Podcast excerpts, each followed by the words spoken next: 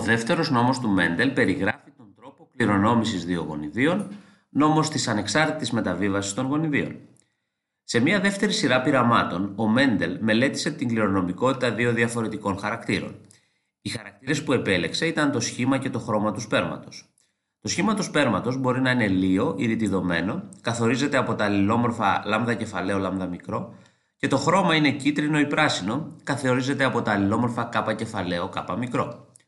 Όταν ο Μέντελ διασταύρωσε αμυγή φυτά με λία και κίτρινα σπέρματα, με φυτά που είχαν ρητιδωμένα και πράσινα σπέρματα, όλοι οι απόγονοι είχαν λία και κίτρινα σπέρματα. Έβγαλε συνεπώς το συμπέρασμα ότι το αλληλόμορφο που καθορίζει το λίο σχήμα σπέρματος είναι επικρατές έναντι του ρητιδωμένου και αντίστοιχα αυτό που καθορίζει το κίτρινο χρώμα είναι επικρατές του πράσινου. Στη συνέχεια, διασταύρωσε τα φυτά της εφένα μεταξύ τους. Ο Μέντελ παρατήρησε τέσσερις τύπους σπερμάτων στην F2 γενιά. Λία κίτρινα, λία και πράσινα, ρητιδωμένα και κίτρινα, καθώς και ρητιδωμένα και πράσινα, σε αναλογία 9, 3, 3, 1. Βασιζόμενο σε αυτά τα αποτελέσματα, ο Μέντελ πρότεινε το δεύτερο νόμο της ανεξάρτητης μεταβίβασης των γονιδίων που αναφέρει ότι το γονίδιο που ελέγχει έναν χαρακτήρα δεν επηρεάζει τη μεταβίβαση του γονιδίου που ελέγχει έναν άλλο χαρακτήρα.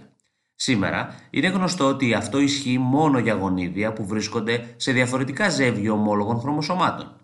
Ο ανεξάρτητος διαχωρισμός των γονιδίων γίνεται επειδή τα χρωμοσώματα κάθε γονέα συνδυάζονται με τυχαίο τρόπο κατά τη δημιουργία των γαμετών. Οι διασταυρώσεις αυτού του τύπου που μελετάται ο τρόπος κληρονόμησης δύο χαρακτήρων ονομάζονται διασταυρώσεις διυβριδισμού.